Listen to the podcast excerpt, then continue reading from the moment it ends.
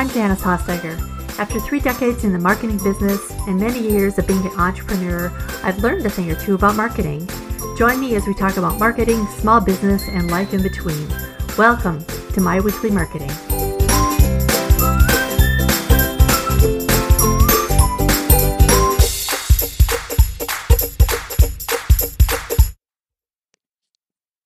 Hey, so welcome to another episode of My Weekly Marketing.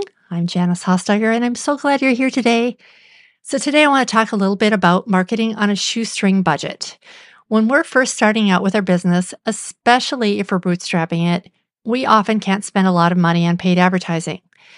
Building a business doesn't have to break the bank. With the right mindset and some clever marketing, you can achieve remarkable things without spending a fortune. And actually, a limited budget is a good thing because you want to test your marketing out before pouring a lot of money into paid advertising. So, an ad that's not effective will not get more effective if you spend more money on it. So, if you're a startup founder, a solopreneur, or someone just looking to turn their side hustle into a full time business, this episode is for you. So, here we go. Number one, define your ideal customer. You've may heard this before, either from me or from somebody else, but you can't market to everyone. If you do, you're not marketing to anyone in particular. So think about the type of ideal customer who would buy your best selling or highest income product or service. Think about the person that you really like to work with and is genuinely just a really good fit for your business. That is the person to focus on. By concentrating on this one best customer, this ideal customer, you can really understand their needs. It will help you stand out from your competitors and it will build a strong brand identity for you, resulting in overall business growth and success, i.e. more revenue. So how can knowing your customer help you save money?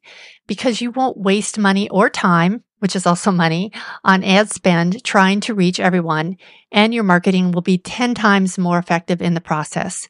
Even when you are writing an email or writing content for them, it will flow so much easier because you have someone in your mind that you can directly talk to in a more natural way.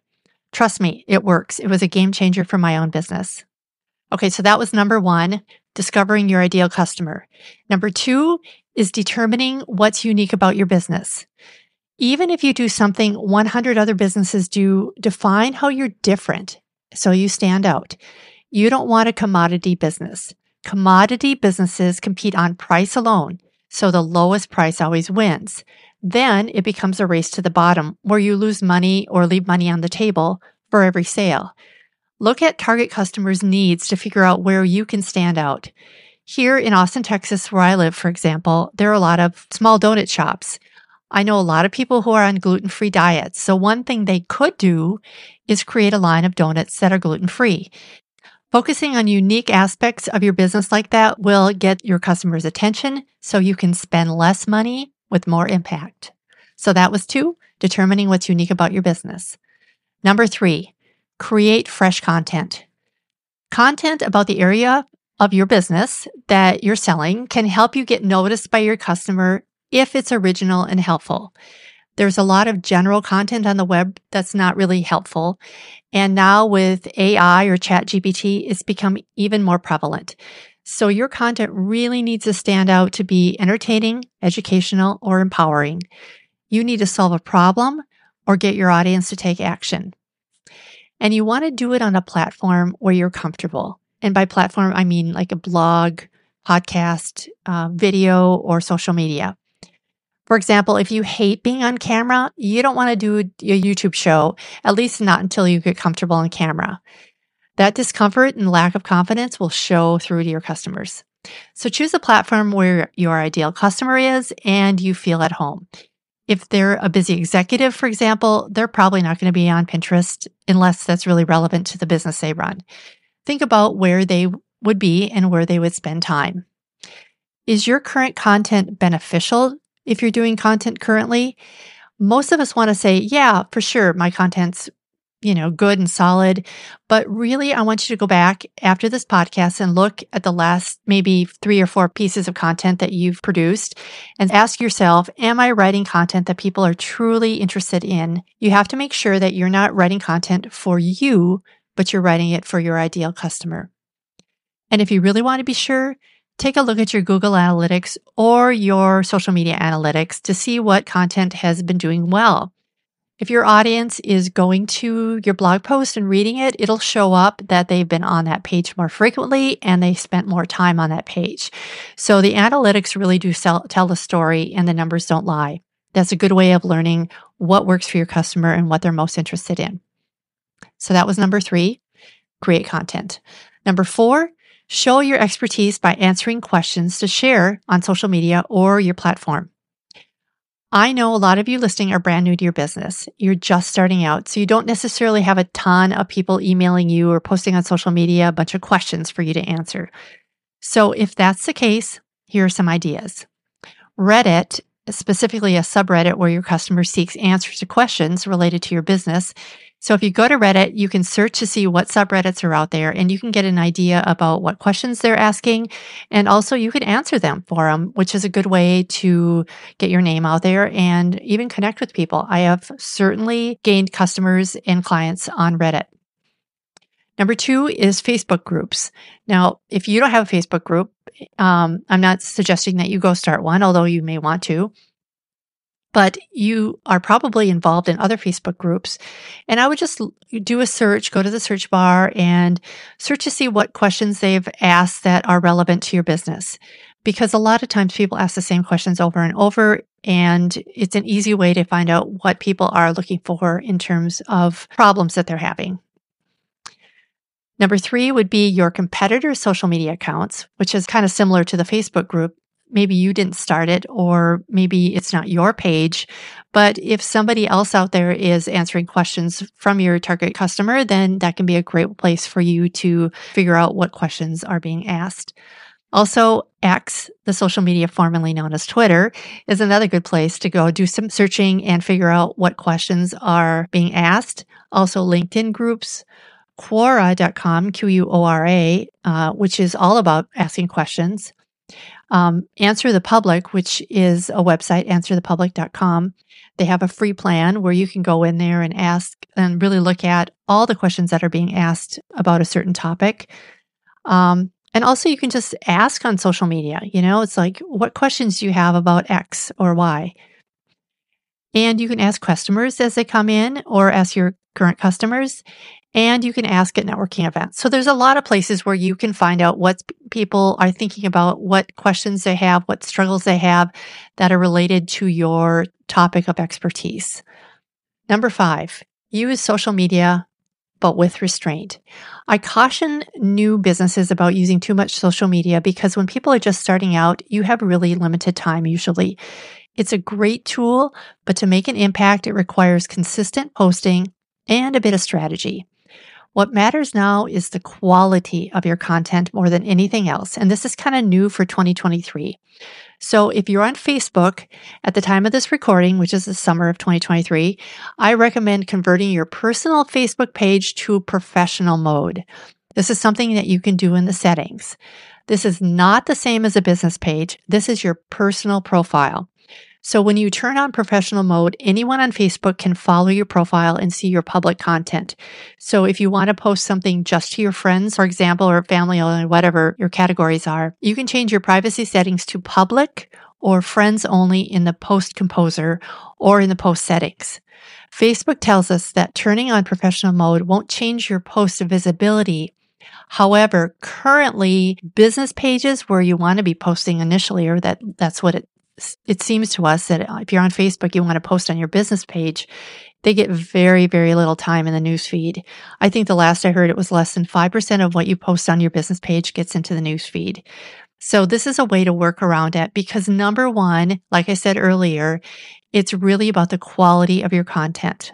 So if you post really good stuff that people are interested in, using this professional mode on your personal page is a way to kind of game the system a little bit. On social media, don't fall into the trap of focusing on your follower number, the likes, and all of that. That can be a huge distraction. Also, don't go on and what I call post and ghost. So, a lot of the apps that are out there, you can go ahead and put your post in and schedule it, and it'll just put it out there. But you're not actually on the app itself and engaging with other people. And the social media platforms know that and it will negatively hurt you. So don't post and ghost. Go on there, engage with others, talk to others, comment on people's other people's posts, and it'll make a difference uh, not only in the quality of your social media, but also in your overall standing on that social media platform. Utilize a funnel on social media you're so much better off using social media to get followers to subscribe or download a lead magnet so they can get to know, like, and trust you there. More about that in a bit. It's much harder to build a following and build trust on social media alone. So what you really want to do is get that follower to go to your website and download something and get on your email list, essentially. Then you can nurture that new subscriber so that they are learn to know, like, and trust you and eventually buy from you. The other thing on social media, I want you to focus on one or two platforms only. And these are the platforms where your customer is most active and spending the most time. I know it's free marketing, but don't undervalue your time because it's worth money. It really is. It's far better to spend time creating a lead magnet than spending a lot of time on social media at this point in your business. And whatever you do, resist the temptation to buy followers. These are not real people. These are bots. They're not going to engage with you. They're not going to buy from you. And it's going to look to your social media platform like you have a whole lot of unengaged followers. And that's going to work against you in the long run. So it's kind of a vanity metric. It may look like that it's going to grow your page fast, but trust me, don't do it. So moving on to number six, reach out to your personal following. They know other people. It's some of your best customers are word of mouth referrals. They already know, like, and trust you, so they're happy to refer you on to other people. Let the people in your life know that you're starting a business and ask them to pass the word on. If they give you a referral who does business with them, you know, send them a Starbucks gift card or, or tell them thank you or write them a little note. So many friends and family want to see your business succeed and help you out. When I first started out, I didn't do this but I really wish I would have. I was kind of shy about telling people I was starting a business for who knows what reason. And, um, but over the years, I think some of my best customers and clients have been people that have been friends of friends and, and got referrals from them. So it seems obvious, but just let people know that you're starting a business and it can be some of the best marketing you do. Moving on to number seven, start your email list and start that with a lead magnet. What's a lead magnet, you ask? A lead magnet is something that you can have them easily download that will solve a problem for them. It's something that you give them in exchange for maybe their first name and their email address. Basically, it's a way to get them on your email list. Think in terms of what they need to know or believe before they would want to buy your main product or service. For example, if you have a bike shop, creating a measuring guide to kids' bikes, for example, would be a great download. Or a recipe book if you have a product that is food related, or free shipping or a percentage off coupon for a physical product that you can buy online. So once you have your lead magnet created, I want you to promote it on social media, on your website as a pop up, which I know they're super annoying, but they're super effective at the same time or you can promote it with a low budget Facebook or Instagram ad. Don't boost a post, just set it up using the ads manager with a low budget of a few dollars each day. All of these will fill your email list full of warm leads because you know that they're interested in what you're selling. Then you can email them, I recommend weekly, with something of value to keep your business top of mind for your customers. Okay, so that was number seven, email marketing. Number eight, don't throw all your marketing into one bucket. Make sure that you're giving the right message at the right time to the right customer. The customer has a fairly predictable journey that starts when they become aware of your business and goes all the way until they buy or buy again and refer to others. I call this the trail to the sale. It goes from awareness to consideration to comparing you with others to evaluating you to selling or when they buy, supersizing it when they maybe upsell or buy again, when you serve them, and when they send your information to other people that they know, like, and trust. Each of those stages needs different messaging and a different approach to marketing. I have a free download worksheet for this, and I'll put a link to it on my show notes. It, um, but like I said, I call it the trail to the sale because it really encompasses that whole predictable journey that that customer will take from awareness to buying. Number nine, one of my favorite free types of marketing, PR, public relations. Reporters always need fresh news, events, and resources. So uh, what I'd like to do is make a list of local or national reporters in my topic area. So if you are focused on family events, make a list of the family reporters in your local newspaper, or if it's hard news, make a list of those reporters, etc. And then usually on the websites for those publications, it'll list their email address and Twitter handles. And so you can, I just usually keep these on a spreadsheet. So when a day or an event happens that's relevant to your business, send them a short and to the point email about what it is you can offer to do an interview about. For example, um, a few years ago when the postage rates increased, I had a client who worked with a lot of direct mail. So I reached out to the, a local reporter on their behalf to pitch how this postage increase would affect small businesses. News media also looks for events around a special topic or a special event. Uh, last week, in fact, I reached out to news media on behalf of a client who has, um, they are lactation consultants. And it was because it was breastfeeding week. I've also done this when breastfeeding legislation is in the news and it gives the news media a chance to connect with people that are knowledgeable. And it also gives you a chance to get some really great free public relations and get the word out about your business. You can also generate a news event like, let's say you own a pet store and you're giving away free pet foods to anybody that adopts a pet from the local animal shelter or something like that that would be a, a great topic to put in a press release just to get it out there and let people know about it. Keep in mind that you want to get inside the brain of a reporter. If it's not newsworthy, then they're not going to probably react to your press release. So make sure you do this for things that are newsworthy. And then keep your eyes and ears open for opportunities that you can pitch your business to the news media.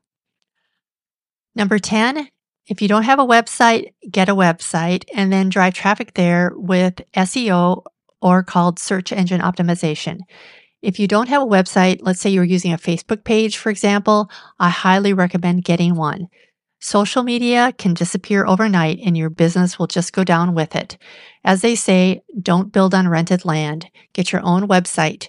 I recommend a WordPress platform because they are open source. Google loves them. They're easy to work with. You can change your design easily without losing content. But there are other options out there too, such as Squarespace and Wix and some of these other um, kind of done for you or DIY type uh, website platforms. I don't like these as well, but they work for a startup company for sure. And then do your keyword research um, you can go to moz.com and get a free account and then make sure that your keywords, the ones that are related to your product, are in your H1 or your main headlines, in your H2 tags or your subheadlines, in your body text, in the URL, the, the little web address at the top of your page, in your links that you have on your page, and in your metadata. Now, don't keyword stuff. So make sure that it flows naturally in the text and that you're talking to your ideal customer. But putting keywords around your page will help Google understand what your page is all about. And there are places behind the scenes a little bit too. So that's your metadata. So it's your page title, the alt text of your photos, and your page description.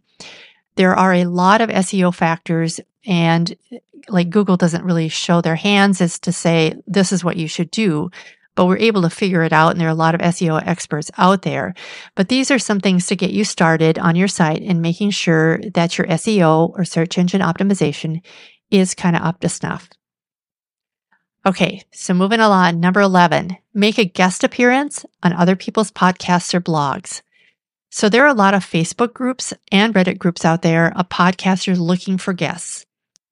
It can be hard to find guests that are relevant week after week or day after day. So they do need this opportunity to connect. So go ahead and reach out to somebody that sounds relevant and that has a good reach and it's a great way of getting your name and your business and that sort of thing out there. Also, offer to write a blog post for a popular blog in your area of expertise that your customer will read. Most big blogs have a policy and a procedure for guest contributors. Just make sure you do your research. And um, I get a lot of people that reach out to me through email saying, Hey, I want to write, you know, this in your blog or I want to appear in your podcast, but they obviously know nothing about what I do for a living. They haven't bothered to check out my website. They haven't listened to my podcast. So just make sure you do your research in advance. A good way to reach out to them is like say, Oh, I read your blog on this topic and I really liked it. I think I can add to it or I can be beneficial. You want to show them the benefit of you appearing in their podcast or appearing on their blog. Number 12, go to networking events. This is especially useful for people that operate in the B2B space, but networking groups are everywhere. I have a recent podcast episode that's all about networking. I think that's episode 16. Um, and my networking pro, Christine Clifton, offers some great advice. Also offer to speak at these events. Groups always need speakers at their meetings. Make sure it's the correct audience, of course, and that it has your potential buyers. Or if you join your Chamber of Commerce, this is another great opportunity to connect with local B2B businesses. And they also have a lot of great speaking opportunities. If you do do some speaking, if you do some presentations, then after it's over, a great way to repurpose that event is to post those slides on social media and create blog content out of them and to videotape the event itself and put it on YouTube or your own platform. Number 13, get scrappy with old school marketing. We're often focused on the digital realm that we miss that there are old school offline ways of marketing as well. Having flyers printed up that you can hand out door to door, that you can post in coffee shops, in schools, in gyms, and that sort of thing, they still get attention. And if you have a local market, it may be just a really great way to get the word out there. You can also participate in local events such as carnivals or smaller trade shows or, you know, events going on in your community. I want to caution you though, if you're going to sponsor a booth at an event, they sometimes are not inexpensive and they do come with some hidden costs such as flyers or swag items or, and of course your time. But if you do go this route, I'd recommend having a special event only deal, um, something that you can, if they book that day, they either get a deep discount or a special gift with purchase, something to encourage them to make a booking at that event, which is great for photographers or something like that. And then start with a goal and figure out in advance how many customers you'll need to get to make a good return on your investment. So there are, as you can see, a ton of things you can try. Marketing does require trial and error. So be sure to track what you do so that you can see what works and what doesn't work. Sometimes it's hard to tell with just anecdotal feedback. There are also a few things I would not try if you're short on cash. Number one, direct mail. Instead, hand out flyers, like we just talked about. Um, it's so much more effective than direct mail in terms of cost because the price of mailing things is expensive. And then you're also having to deal with the printing of postcards and so on. The second thing I probably wouldn't try if you're just starting out and short of cash is Google ads. So that's search ads or space ads. They tend to be expensive, especially if you're in a crowded industry or market. You can actually lose a lot of money if you're unsure of what to do and how to do it. Google doesn't make it easy for you. They want you to spend money. So I would, if you decide to go this route, I would use a resource that really knows Google ads well. And then the third and last thing I wouldn't try is what I call a spray and pray approach to marketing. So trying everything all at once. I'm going to recommend my Trail to the Sale download once again, which will be in my show notes, and that will help you not get overwhelmed and not spend a lot of money in the wrong place with the wrong messaging. So that's a long list. If you're just starting out, I hope I've given you a few ideas of things to try out to get your business up and running without breaking your bank. I know it's a lot, but if you have questions, please feel free to reach out to me. Send me a DM on Instagram. That's at Janice Hostager Marketing or you can send an email to questions at myweeklymarketing.com. Please also check out the free downloads I mentioned in the show notes for today. That's at myweeklymarketing.com forward slash 21. Thanks so much for sticking with me today. Bye for now.